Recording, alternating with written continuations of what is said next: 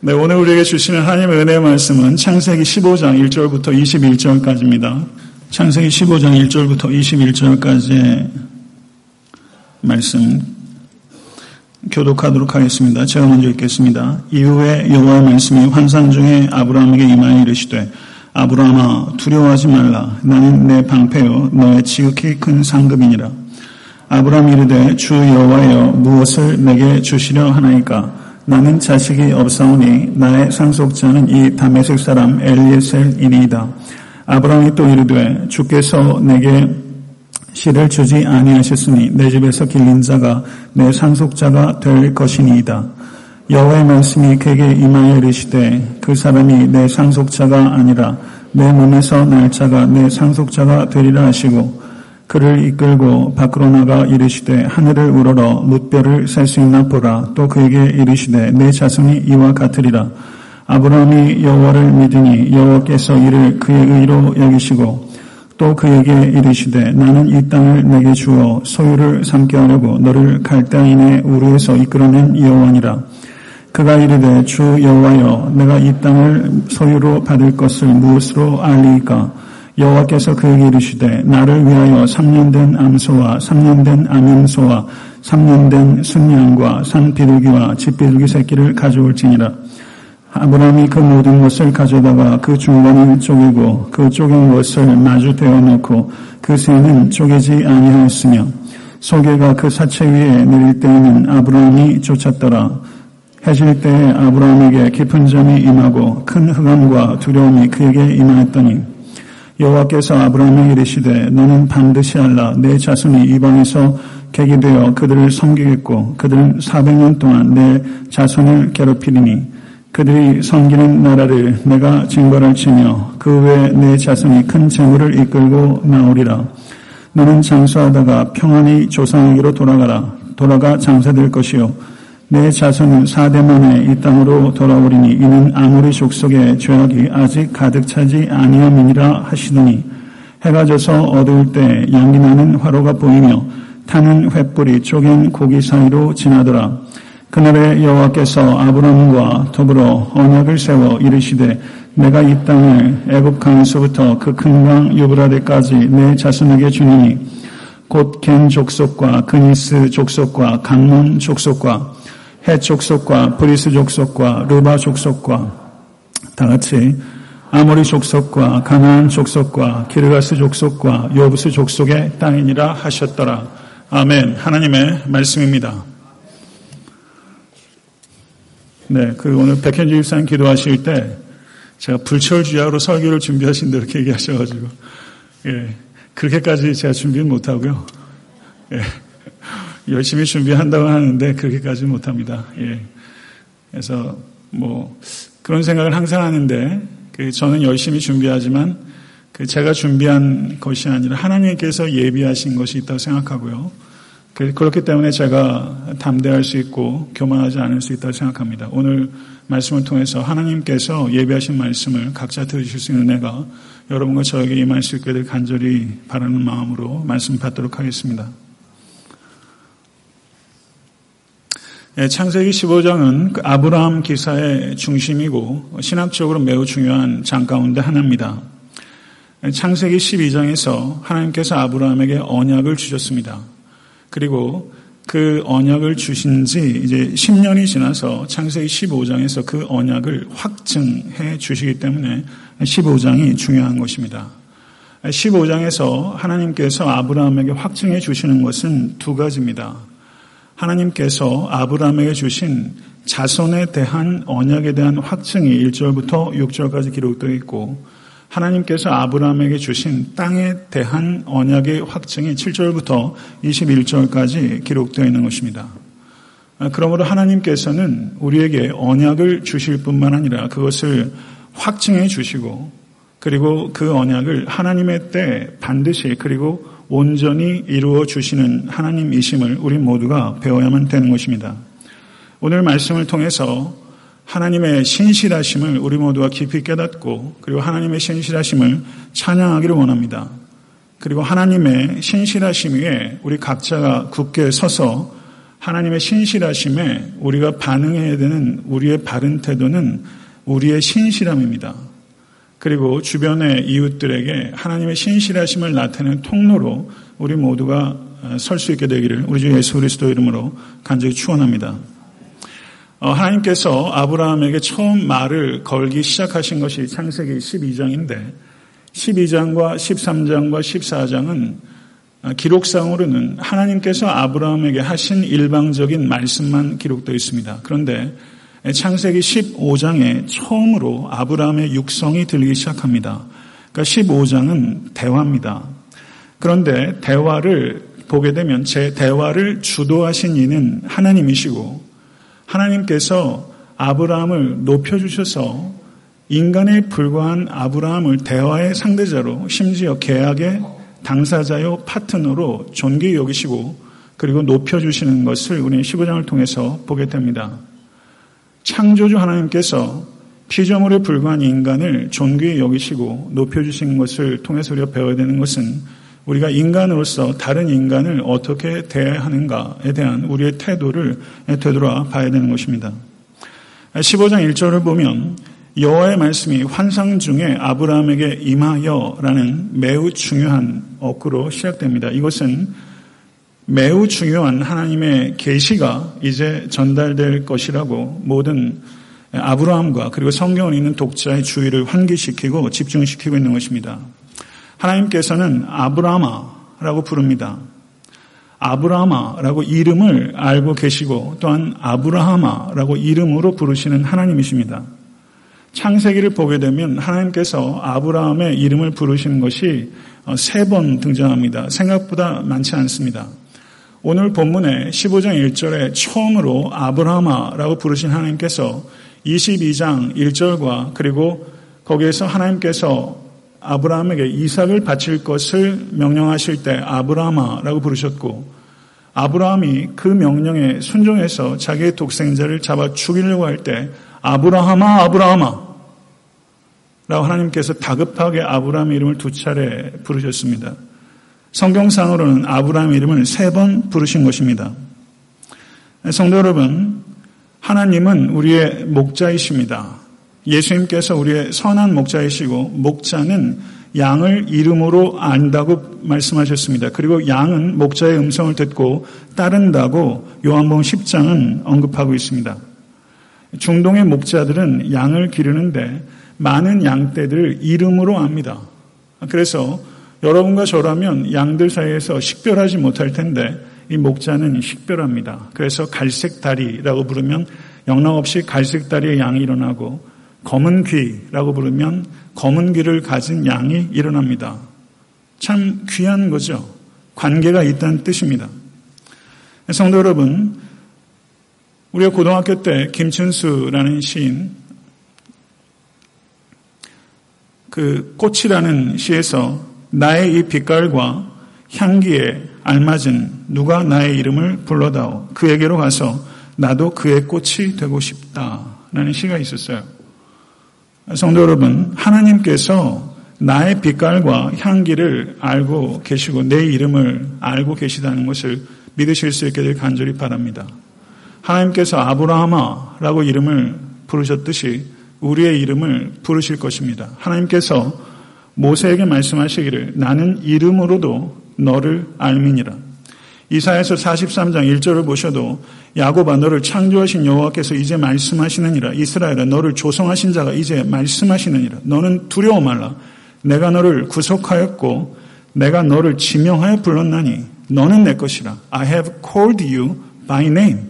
내가 이름으로 너를 불러내었다. 너는 내 것이다 우리 주님께서도 생명 부지에 뽕나무 위에 올라와 있던 세리장을 사개오야 내려오라 내가 오늘 너희 집에 유하하겠다. 사개오가 얼마나 놀랐겠어요. 저 같으면 나무 노초가 떨어졌을 것 같아요. 사개오야. 세리장의 이름을 누가 부릅니까? 누가 부릅니까? 그 이름 더러운 이름이라 부르지 않고 세리장쯤 되면 돈 많아서 권세 있는 사람 부하들도 세리장이라고 부르지 이름 부르지 않죠. 예수님은 사개오야 라고 부르셨어요. 성도 여러분, 나사로야, 일어나라. 라고 말씀하셨던 주님께서 이 땅에 다시 오실 때 우리 각자 이름을 부르시고 무덤에서 우리가 일어나게 될 것입니다. 성도 여러분, 이름으로 부르신다고 말씀하셨어요. 조금 이건 다른 얘기지만 저희가 며칠 전에 교회 명부 드렸어요. 우리 전우주합분 한번 둘러보세요. 이름 아세요? 이름 아세요?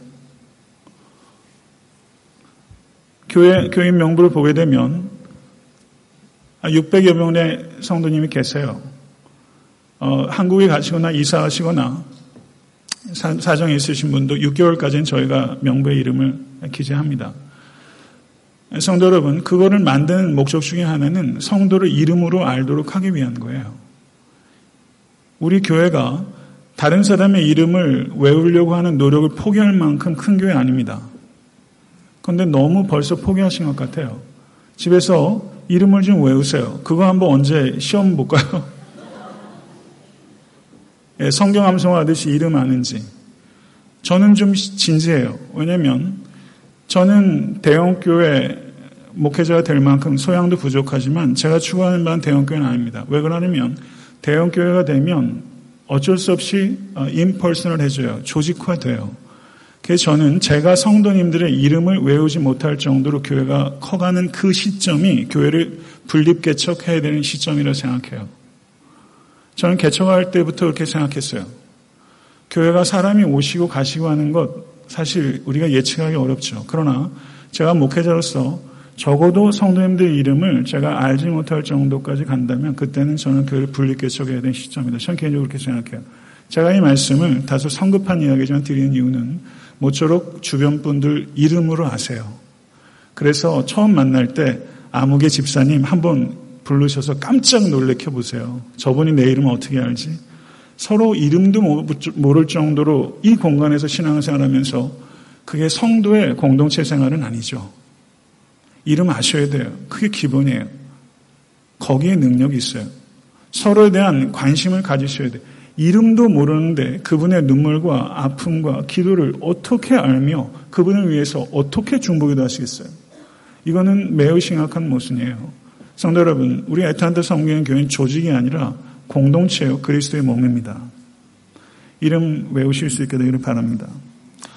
아브라함아 두려워하지 말라. 나는 내 방패요 너의 지극히 큰 상급이니라. Fear not, Abraham. I'm your shield. Your reward shall be very great. 라고 말하면서 나는 내 방패요. 너의 지극히 큰 상급이니라. 현재 시제와 미래 시제에 초점이 있다는 뜻입니다. 그런데 하나님의 자기 계시가 7절에 또 기록되어 있는데 거기에는 하나님께서 뭐라고 self revelation 자기를 계시하셨냐면 나는 이 땅을 내게 주어 소유를 삼게 하려고 너를 갈대아인의 우르에서 이끌어낸 여호와니라. I'm the Lord who brought you out of Ur 라고 말하면서 과거에 하나님께서 아브라함을 위해서 하셨던 일을 언급하고 있어요. 그러니까 1절에 자기 계시는 현재와 미래에 초점이 있다면 7절에 자기 계시는 과거에 초점이 있다는 뜻입니다. 성도 여러분, 아브라함은 두려워했습니다. 아브라함이 무엇을 두려워했을까요? 성경 전체에서 두려워하지 말라라는 권면이 최초로 나온 것이 창세기 15장 1절입니다. 그리고 구약 성경에 47번, 신약 성경에 10번 나와요. 그러면 아브라함이 무엇을 두려워했는가? 여러분들은 무엇을 두려워합니까? 창세기 14장을 보면 롯이 그돌라 오맥을 중심으로 한 4개국 연합국에 롯이 잡혀갔을 때 아브라함이 자기의 가솔들 318명 훈련된 가솔들을 이끌고 와서 롯을 데리고 왔어요. 아브라함은 대단한 용장입니다.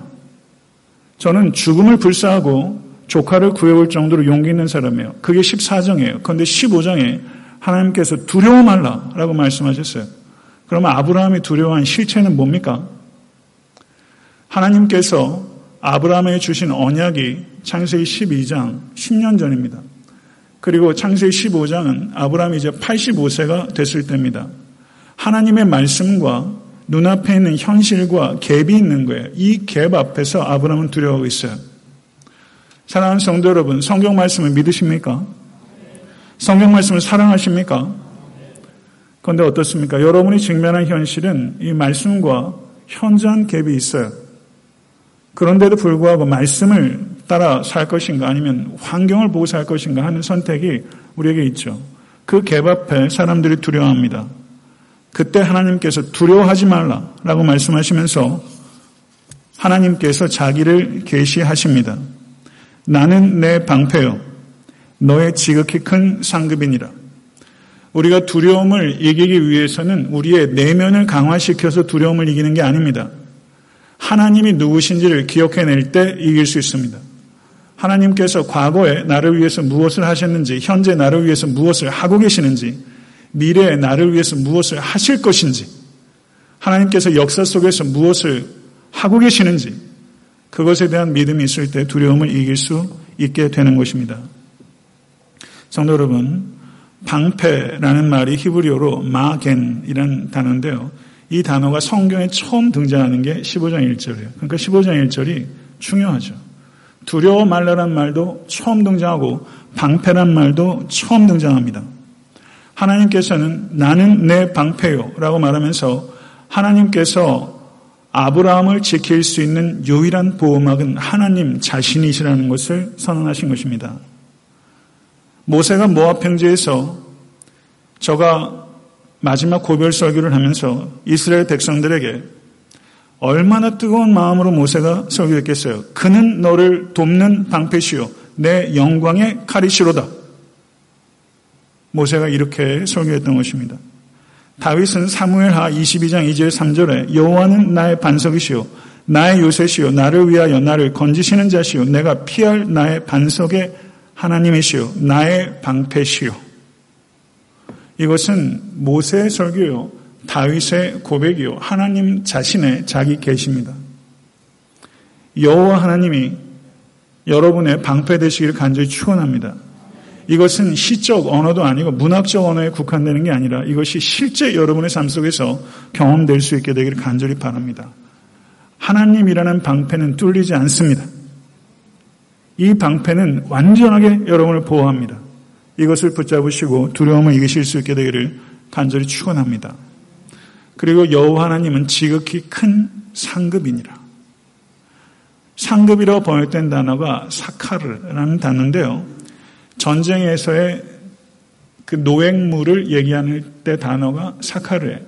그런데 바로 앞에 있는 창세기 14장에서 그들라 오맥의 사개국 연합국과 전쟁에서 노획물을 아브라함이 많이 취할 수 있었어요. 그런데 아브라함이 하나도 취하지 않습니다. 아브라함은 세상 것을 전리품으로 삼지 않겠다는 거예요. 나의 사카르는 세상 것이 아니라는 거죠. 그랬더니 여호와 하나님께서 창세기 15장에서 내가 너의 지극히 큰 사카르, 상급이 되어 주실 것이다. 라고 말씀하셨습니다. 여러분에게 있어서의 상급은 무엇입니까? 하나님께서는 우리에게 상 주시는 것을 기뻐하시는 하나님이시고 하나님께서 상 주시는 이심을 믿는 것을 기뻐하십니다. 그러나 성도 여러분, 우리에게 정말 지극히 큰 상급은 하나님께서 우리에게 주시는 것이 아니라 하나님 자신입니다. 내가 너의 지극히 큰 상급이니라. 하나님께서 주시는 것을 하나님보다 더 사랑하지 않으실 수 있게 되길 바랍니다.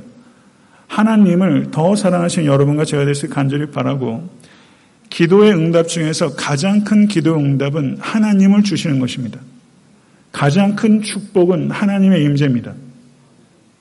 진실로 그런 믿음이 여러분과 저에게 있을 수 있게 되기를 간절히 바랍니다. 7절을 보게 되면 하나님께서 아브라함을 갈대아우르에서 이끌어낸 여호와다. 이렇게 말했는데 이끌어내다라고 번역되고 있는 성경 언어가 야샤, 야샤란 단어예요. 저를 한번 따라해 보시죠. 야샤의 하나님. 야샤. 야샤의 하나님이에요.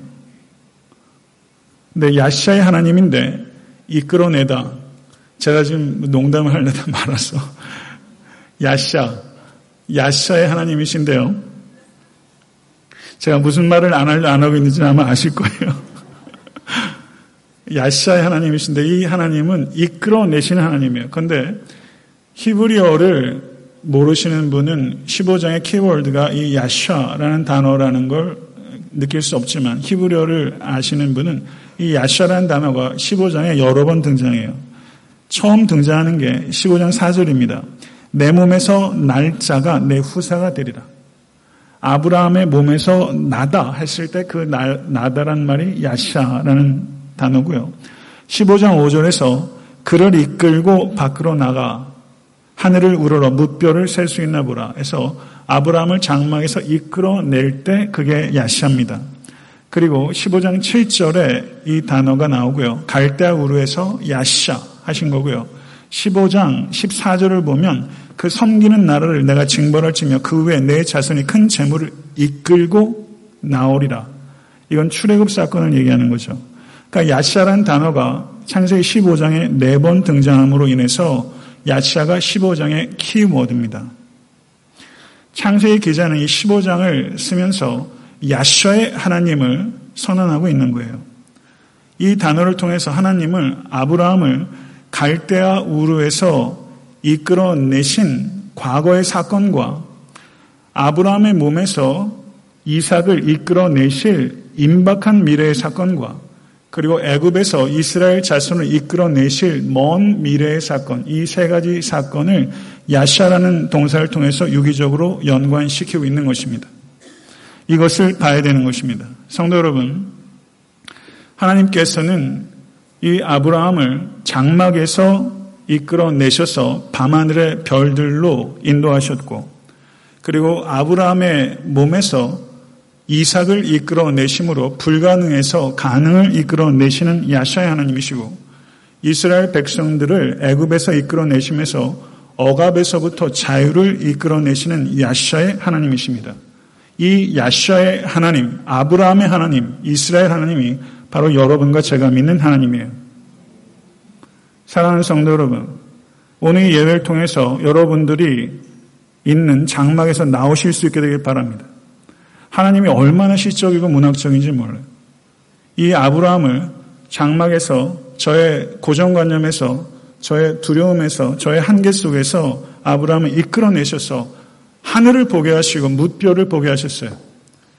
사랑하는 성도 여러분, 야샤 하시는 하나님을 오늘 예배를 통해서 경험하실 수 있기를 바라고 아브라함이 봤던 그 뭇별, 여러분과 제가 봐야 되는 뭇별은 도대체 무슨 별입니까? 오늘 그 별을 보실 수 있기를 간절히 바랍니다. 그 별을 보실 때 사랑하는 성도 여러분, 여러분의 삶의 현실 가운데 있는 비관을 극복할 수 있습니다. 제가 어저께 15장 1절과 6절의 말씀을 새벽 예배 설교하면서 이런 말씀을 드렸는데 저를 한번 따라하세요. 비전으로 비관을 극복하라. 비전으로 비관을 극복하는 것입니다.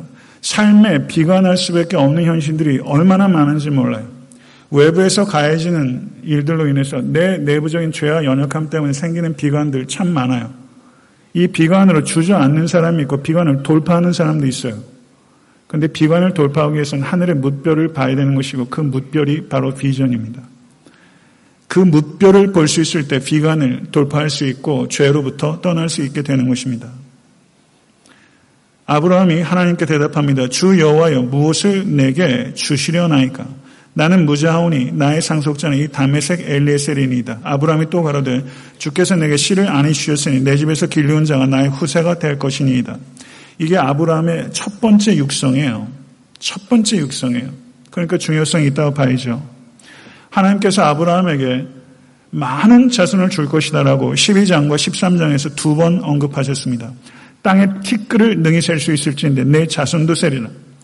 라고 말씀하시면서 묻 자손에 대한 약속을 주셨어요. 그런데 그로부터 10년 동안 감감무소식입니다. 큰 민족은 고사하고 적통도 한 사람이 없는 거예요. 한 사람도 없는 거예요. 이 말씀과 이 현실의 이 어마어마한 갭을 한번 보세요. 말씀과 이 현실의 갭. 이거를 극복해 내는 것. 이게 바로 믿음입니다.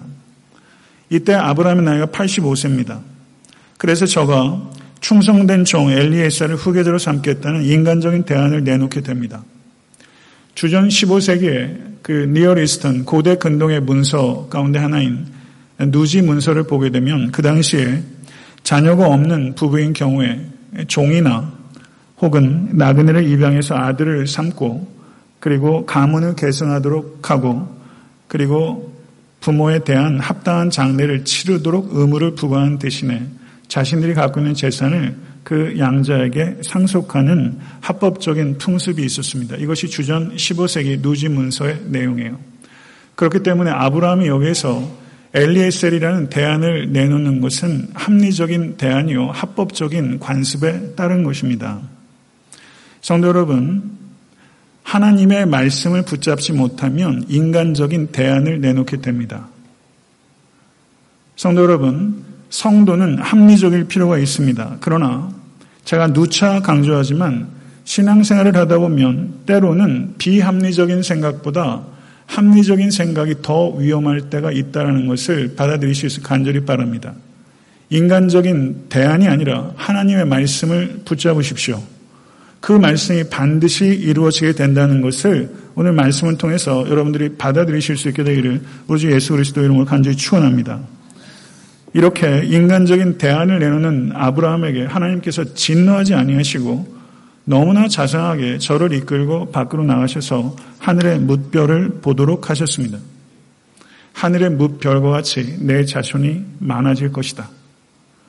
성도 여러분, 하나님께서는 이 뭇별을 통해서 아브라함에게 확증을 주셨는데 창세기 22장 17절에 모리아산에서 하나님께서 아브라함의 순종을 기뻐하시면서 내가 내게 큰 복을 주고 내 씨로 크게 성하여 하늘의 별과 같고 바다의 모래와 같게 하리니 라고 동일한 말씀을 조금 변주하여 하나님께서 확정하셨습니다. 그리고 창세기 26장 4절을 보셔도 하나님께서 이삭에게 내 자손을 하늘의 별과 같이 번성케 하며 이 모든 땅을 내 자손에게 주리니 라고 말하면서 자손과 땅에 대한 약속을 이삭에게 다시 확증하셨습니다. 그런데 감격적인 것은요. 이렇게 아브라함과 이삭과 야곱과 요셉과 그리고 대를 거듭하며 이 믿음의 가계를 통해서 하늘의 뭇별과 같은 자손을 주실 것이라는 이 하나님의 약속이 면면이 이어지다가 마침내 신명기 1장 10절에 이르러서 요단 서편 모압 땅에서 모세가 이스라엘 백성들에게 말하기를 너의 하나님 여호와께서 너희를 번성케 하셨으므로 너희가 오늘날 하늘의 별과 같이 많거니와 아멘. 대를 거듭하면서 하늘의 무별과 같이 많게 될 것이라는 약속이 드디어 성취돼서 모세가 이스라엘 백성들에게 그 믿음의 현실을 선포하고 있는 거예요. 사랑하는 성도 여러분, 여러분들의 믿음의 여정이 이와 같은 약속의 계승과 그리고 약속의 성취를 선포할 수 있는 믿음의 가문 될 수 있게 간절히 축원합니다. 이 얼마나 복된 일입니까? 너희 하나님 여호와께서 너희를 번성케 하셨으므로 너희가 오늘날 하늘의 별과 같이 많거니와 이 말씀을 하실 수 있는 믿음의 가정 세워가실 수 있게 되기를 축복하고 싶습니다. C.S. 루이스가 이런 말을 했습니다. 하늘을 겨냥하라. 그러면 땅을 덤으로 얻게 될 것이다. 땅을 겨냥하라. 그러면 아무것도 얻지 못할 것이다. 리차드 범브란트라는 루마니아의 목사님이 공산치하에서 18년 동안 감옥에서 옥고를 치렀습니다. 그러나 18년 동안 옥고를 치르면서 믿음을 버리지 않았습니다. 그래서 저가 인터뷰를 하면서 이런 말을 했어요. 박해를 견딘 비결을 얘기하면서 나는 감옥에서 창틀을 바라본 것이 아니라 창틀 너머로 있는 아름다운 별들을 바라보았습니다. 18년이에요. 감옥에 갇혀서 창틀을 볼 것인가? 별을 볼 것인가? 별을 바라볼 수 있었기 때문에 그 박해를 이길 수 있었다는 것이죠. 여러분의 삶의 자리에서 여러분의 시야에 들어오는 게 창틀입니까? 별입니까? 이 목사님이 아마 창세기에서 15장의 이 말씀을 아마 연상하고 아마 그 말씀을 적용하면서 감옥에서 그렇게 했을 수 있다고 저는 생각해요. 사랑하는 성도 여러분, 여러분의 눈에 뭐가 보입니까? 여러분의 육안으로 보십니까? 아니면 영안으로 보십니까? 여러분이 눈으로 보는 게 답니까? 그 이면은 없습니까? 무별이 보이십니까? 사랑하는 성도 여러분, 모쪼록 영안이 열리실 수 있게 간절히 바라고 보이는 것 이면의 것을 보실 수 있는 여러분과 제가 있게 간절히 바랍니다. 멀리 보는 눈이 열려야 삽니다. 직면한 현실을 멀리 보는 눈이 안 열리면 못 삽니다. 맨하탄에 저도 눈이 갈수록 안 좋아지지만요. 요즘 눈 좋은 사람들이 없잖아요. 젊은이들 계속 눈 안 좋아져요. 계속 컴퓨터, 책, 뭐 이러다 보니까. 그러면 우리 교회 안과 의사는 안 계시니까 제가 마음 놓고 얘기하겠습니다. 멀리 보라는 거예요, 멀리. 너무 가까이 보지만 멀리 보라는 거예요. 먼 곳을 응시하면 눈이 좋아진대요. 멀리 봐야 돼요. 얼마나 근시안적으로 미시적으로 지난 한 주간도 살았는지 몰라요. 멀리 보실 수 있어야 부분이 아니라 전체가 보이기 시작하는 거고요. 모쪼록 그런 시야가 여러분과 저에게 열릴 수 있게 되기를 간절히 축원합니다. 하나님께서 13절과 14절에서 너는 반드시 알라. 내 자손이 이방에서 개게 되어 그들을 섬기겠고 그들은 400년 동안 내 자손을 괴롭히니 그들이 섬기는 나라를 내가 징벌할지며 그 후에 내 자손이 큰 재물을 이끌고 나오리라. 이 말씀을 가만히 생각해 보세요. 아브라함이 이 말씀을 듣고 아브라함이 기뻐서 춤을 췄겠어요? 어깨가 무거웠겠어요? 아브라함이 마음이 되게 복잡했을 것 같아요. 400년 동안 종살이 할 것이다. 그리고 나오게 될 것이다. 그때 이 땅을 얻게 될 것이다. 아브라함이 살아서 가질 수 있는 땅은 무덤밖에 없지 않았습니까? 아브라함이 이 약속을 받았을 때 아브라함의 감정이 굉장히 묘했을 것 같아요. 사명자로 살아간다는 게 어떤 걸까를 저는 좀 생각해 보게 됩니다. 성도 여러분, 이 말씀을 통해서 강조하는 것은 하나님의 약속이 성취되는 것은 하나님의 때에 이루어진다는 것과 하나님의 때는 기다림을 통해서 다가오게 된다는 사실이에요. 기다림을 통해서 주어져요. 기다림을 통해서 고난도 겪어요. 울고 웃는 일들이 있어요. 기다림을 통해서 주어지는 거예요. 이것을 아브라함에 가르치고 계세요. 그리고 해가 져서 어두울 때 연기나는 화로가 보이며 타는 횃불이 쪼갠 고기 사이로 지나가더라. 라고 하는 다소 이해하기 어려운 고대 근동의 문화가 여기 등장하고 있습니다. 이 내용에 대해서는 뭐 많은 설교를 통해서 들으셨을 까 생각됩니다. 고대 근동의 계약의 습관은 동물을 죽여 쪼갠 후에 계약 당사자가 한 사람이 먼저 지나고 그 다음에 다른 사람이 지납니다. 그리고 이 계약을 통해서 상징하는 것은 이 계약을 어기는 사람은 이 쪼갠 고기처럼 죽게 될 것이다. 라는 맹약을 거기 하는 거예요.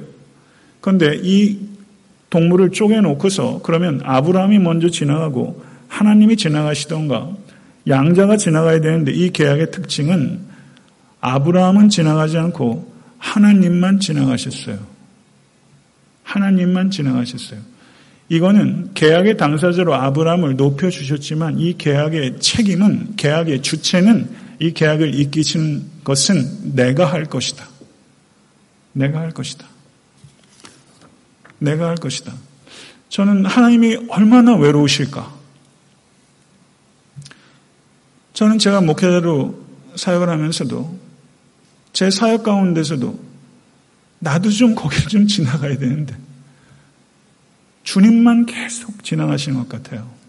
이스라엘 전 역사가 사사 시대에도 그렇고 왕조 시대에도 그렇고 하나님과 같이 더불어 그 길을 그 희생의 길을 그 책임의 길을 섬김의 길을 같이 걷는 사람이 없어요. 항상 하나님이 걸어가세요. 마지막에 예수 그리스도께서 십자가의 길을 홀로 걸으시면서 앞서가시는데 제자들이 다 떠나고 결국은 그 사이를 지나가신 이는 예수 그리스도. 그 은혜로 여러분과 제가 구원을 얻어요. 저는 이, 이 쪼개진 짐승 사이로 걸어가셨던 이 파는 횃불로 상징되는 하나님의 임재, 그 임재. 이게 은혜죠. 이게 카버넌트요. 이게 언약입니다. 이 언약을 통해서 십자가의 언약을 통해서 여러분과 제가 값없이 구원을 얻었어요. 이 사실을 믿으실 수 있는 여러분과 제가 되서 간절히 바랍니다. 잠깐 영상을 하나 보고 설교를 이어가도록 하겠는데 짧은 영상입니다. Rich Waltz along with Tommy Hutton. Marlins a 2-0 lead over the Mets. Seven years ago, Tommy, when you and I saw Adam Greenberg get hit by a pitch, the only pitch he saw in the big leagues, one we didn't know that would, it would be the only one he would see until now. And Greenberg is on deck and ready for his one at bat. Leading off for the Marlins. Hitting for the left-hander Brian Peterson. Number 10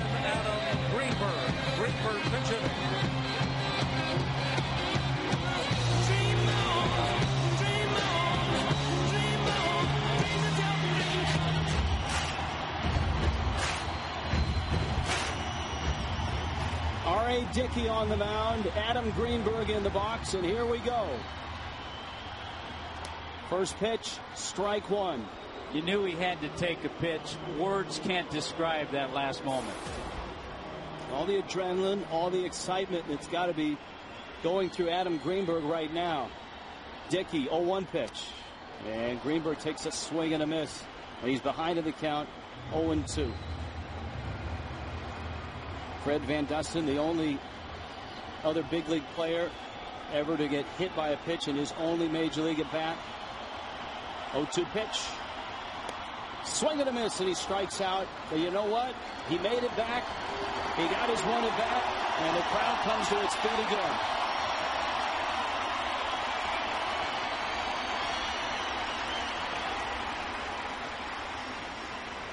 He had his hacks, and R.A. Dickey pitched him like a big leaguer.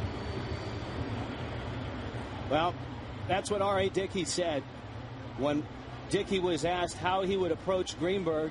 Dickey didn't miss a beat. He said, I will pitch him like the big league hitter that he is.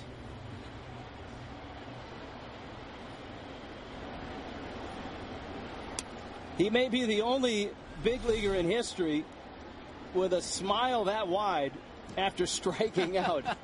he got that dancing knuckleball.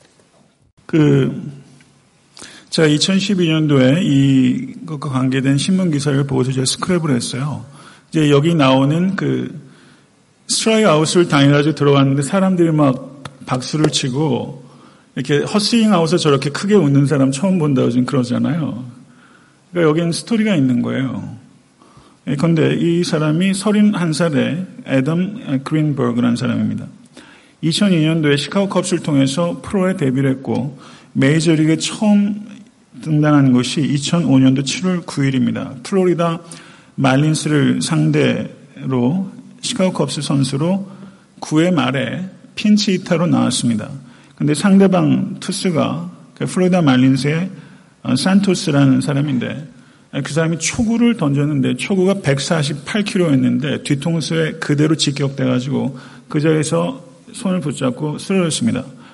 그래서 현기증은 물론이고 시각장애가 와가지고 일상적인 생활 자체가 매우 어려울 정도로 그래서 그러나 이 그린버그는 메이저리그의 꿈을 포기하지 못하고 마이너 리그를 전전하고 독립 리그를 전전합니다. 이 사람의 커리어가 나온 안타수와 홈런 수는 다 마이너 리그와 독립 리그의 기록입니다. 그런데 이와 같이 메이저리그의 꿈을 포기하지 못하고 7년 동안 계속 그렇게 꿈을 위해서 전진하고 있는 이 그린버그의 소식을 전, 접한 한 야구팬이 웹사이트를 개설하고 그린버그에게 한 번만 더 기회를 주자라고 청원을 하게 됐는데 지금 어디 소속 선수로 나왔냐면 플로리다 말린스 선수 소속으로 나왔어요. 그러니까 이 사람을 맞췄던 팀에서 이 사람을 하루 동안 정식으로 hire를 한 거예요. 그래가지고 한 타석만 들어설 수 있도록 한 거예요.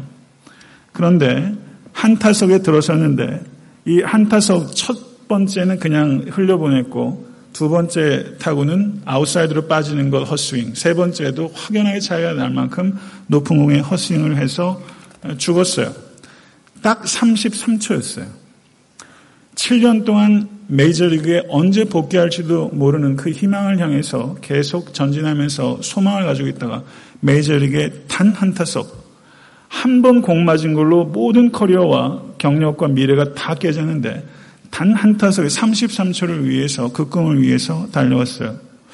저는요, 여기에 그래서 플로리다 말린스에 2만 9천 명이 뜨겁게 환영을 하고 그리고 이 사람에게 어려움을 줬던 그 팀에서 하여라고. 저는 미국 사회가 참 여러 가지로 복잡하고 이번 미국 대선을 보면서도 참 안타까움이 많지만 미국 사회가 한 사람의 눈물과 소망에 대해서 이렇게 가치를 부여하고 그리고 그것을 공유할 수 있는 사회라는 것에 있어서 상당히 감동받을 때가 있어요. 사실은 이 사람 눈물, 이런 땀, 사실 어쩌면 이 가운데 계신 분도 그렇게 절치부심하고 노력했지만 한 번도 타석 위에 꿈의 구장에 서보지 못하는 사람들 여기 많이 있을지도 모르겠어요. 저는 우리가 사람을 대하는 방식을 많이 생각해야 된다고 생각해요. 하나님께서 사람을 대하는 방식을 오늘 15장을 통해서 보잖아요. 우리가 하나님께서 사람을 대하는 방식, 하나님은 무리로 대하지 않아요. 항상 개인으로 대하세요. 목양은요, 성도를 무리로 대하는 게 아닙니다. 그건 목양이 아니에요. 성도를 사람으로 대하는 거예요. 인격으로 대하는 거예요. 그게 목양이에요. 그런데 이 그린보가 뭐라고 말하냐면 인터뷰를 하면서 정말 마법 같은 일입니다. 이보다 더 행복할 수 없습니다. 지난 7년은 모두 잊어버렸습니다. 지금 이 순간의 가치가 모든 것을 덮습니다. 이렇게 말했어요. 그리고 크게 웃으며 그라운드를 떠났어요. 제가 다소 오늘 본문과 밀접한 관계를 이야기하기 어려운 이야기를 여러분과 나누면서 좀 망설였어요. 그런데 예, 저는 한번 생각해 볼 필요가 있는 부분이 있다고 생각하는 겁니다.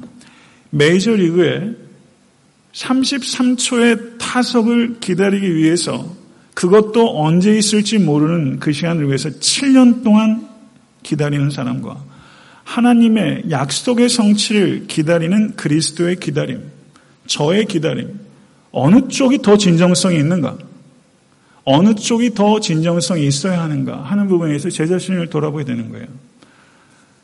하나님의 말씀은 반드시 온전히 성취됩니다. 하나님의 때, 메이저리그 한 타석 주어질지도 안 주어질지도 모르는 거 아니에요. 사실은 안 주어지는 거예요. 상식적으로. 끝난 거예요.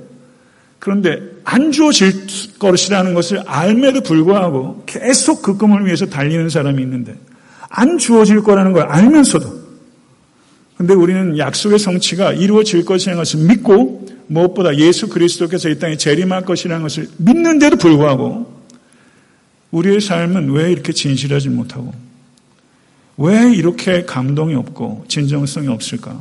도대체 어디에 문제가 있는가? 내 기다림의 자세는 왜 이렇게 천박한가? 이런 생각들을 제 자신에게 던지게 되고 우리 모두가 한번 생각해 볼 수 있기를 바라요. 성도 여러분, 이건 문학책이 아니에요. 이건 하나님의 디바인 랭귀지입니다. 믿으십니까? 이 말씀은 역사 가운데 여러분의 개인사 가운데 성취됩니다. 이건 될 수도 있고 안 될 수도 있는 게 아니에요. 메이저리그에 갈 수도 있고 안 갈 수 있는 게 아니에요. 반드시 이루어져요. 그리고 예수 그리스도께서 말씀하신 것처럼 이 땅에 초림하셨고 말씀하신 것처럼 이 땅에 재림하셨 부활하신 것처럼 말씀하신 것처럼 이 땅에 재림하십니다. 믿든 안 믿든 그렇게 됩니다. 이것을 정말 믿는데 이것을 정말 믿는다면 이 아담 그린버그 같은 태도와 이런 간절함이 여러분과 저에게 다소나마 있어야죠. 근데 그게 안 보여요. 이게 보이는 사람이 참 드물어요. 이게 보이는 목회자도 만나기 참 어려워요. 성도 여러분, 이 간절함 우리가 가질 수 있게 되기를 이 진실함, 이 신실함, 이 신실함이 여러분과 저에게 있을 수 있기를 간절히 축원합니다. 아브라함이 언약의 죄 확인을 받았어요. 아브라함이 그 별을 얼마나 생각했겠어요. 15년 동안 별만 봤잖아요. 그래서 결국 아들 백살 때 얻게 돼 15년 동안 무별 보고 그 쪼개진 짐승 사이로 지나가셨던 그 횃불을 아브라함이 머릿속에서 잊을 수 있었겠어요. 계속 생각한 거죠. 그 무별과 횃불을 아브라함은 도저히 이길 수 없는 머릿속에 박힌 이건 이미지예요. 여러분과 제가 마음속에 받고 있어야 되는 이미지는 예수 그리스도의 십자가입니다. 그 십자가를 붙잡아야 기다릴 수 있어요. 그 십자가를 붙잡으실 수 있는 여러분과 제가 될 수 간절히 축원합니다. 말씀을 맺겠습니다. 성도 여러분, 이보다 더 행복한 일은 없을 것입니다. 지난 7년은 모두 잊었습니다. 이게 그린버그의 고백이에요. 여러분과 저도 믿음으로 경주하면 그 끝에서 하나님 이보다 더 행복할 수 없습니다. 다 잊었습니다. 이렇게 말할 수 있는 그 극치적인 감격의 순간이 여러분과 저에게 옵니다. 하나님께서는 우리를 대화와 계약의 파트너로 존중하시고 귀히 여기시는 하나님이십니다. 말씀과 현실의 갭 앞에서 두려워 계신 지체들이 계시다면 왜 없겠어요? 하나님께서 여러분을 위해서 하셨던 일과 지금 하고 계신 일과 여러분을 위해서 하실 일을 믿으세요. 그리고 하나님은 이 세상 그 누구도 그 누, 무엇도 뚫을 수 없는 방패입니다. 미국 대통령의 경호도 뚫려요. 그러나 하나님의 보호는 안 뚫립니다. 하나님께서 아브라함을 이끌어내시고 이스라엘 백성을 애굽에서 이끌어내신 것처럼 여러분이 지금 갖고 있는 삶의 억압과 고난에서부터 여러분을 야샤 하실 거예요. 사람 의지하지 마시고 하나님 의지하십시오. 하나님의 신실하심을 진실로 신뢰하는 성도는 조바심 내지 않습니다. 하나님을 온전히 신뢰하고 땅의 것에서 시선을 돌려 하늘의 것을 봅니다. 하늘의 것을 봄으로 말미암아 땅의 것도 주신 하나님을 경험하게 될 것입니다. 언약이 성취되기까지는 반드시 기다림의 시간이 있다는 것과 그리고 그러나 모든 것들이 1.1획도 땅에 떨어지지 않고 반드시 성취될 거라는 것을 믿으십시오. 그리고 그 모든 것들이 성취되는 것을 개인의 삶 속에 주신 말씀과 역사 속에 주신 하나님의 말씀이 다 성취되게 되는 것을 보게 될 날이 올 것이고 그때 여러분과 저는 모든 믿음의 선진들은 여기 구장에 2만 9천 명이 있었던 사람처럼 모든 믿는 자들이 들림을 받아서 이보다 더 행복할 수 없습니다. 라고 고백할 수 있는 그날이 우리가 목격하게 되고 고백하게 될 날이 있을 줄 믿습니다. 이 소망 가지고 두려움을 이기시고 넉넉하게 승리하실 수 있는 모든 권속 되실 수 있게 되기를 우리 예수 그리스도 이름으로 간절히 축복합니다. 기도하겠습니다. 하나님 아버지 두려움에 떨고 있는 아브라함처럼 두려운 삶의 현실 속에서 말씀과 현실의 갭 속에서 씨름하며 어쩔 바를 알지 못하는 우리들에게 두려움 말라. 내가 내 방패요. 지극히 큰 상급이라고 말씀하셨습니다. 아버지 하나님, 오늘 예배를 통해서 우리의 방패는 오직 하나님이심을 저희들이 고백하며 하나님의 보호하심을 전적으로 신뢰하여 두려움에 이길 수 있도록 인도하여 주시고 우리의 삶의 장막에서 나와 하늘의 뭇별들을 바라보며 쪼개진 짐승 사이로 걸어가셨던 하나님의 신실하심을 저희들이 깊이 깨달을 수 있도록 인도하여 주시옵소서. 그래야 우리 사랑하는 권속들의 마음이 강하고 담대할 수 있도록 인도해 주시며 하나님의 신실하심을 본받아 신실한 성도로 살아갈 수 있도록 인도해 주시고 삶의 풍성한 열매를 맺으며 이보다 더 행복할 수 없는 저 천국을 기다리며 아름답고 거룩하게 살아갈 수 있도록 인도하여 주시옵소서. 우리 주 예수 그리스도 이름으로 간절히 축복하며 기도드리옵나이다. 아멘.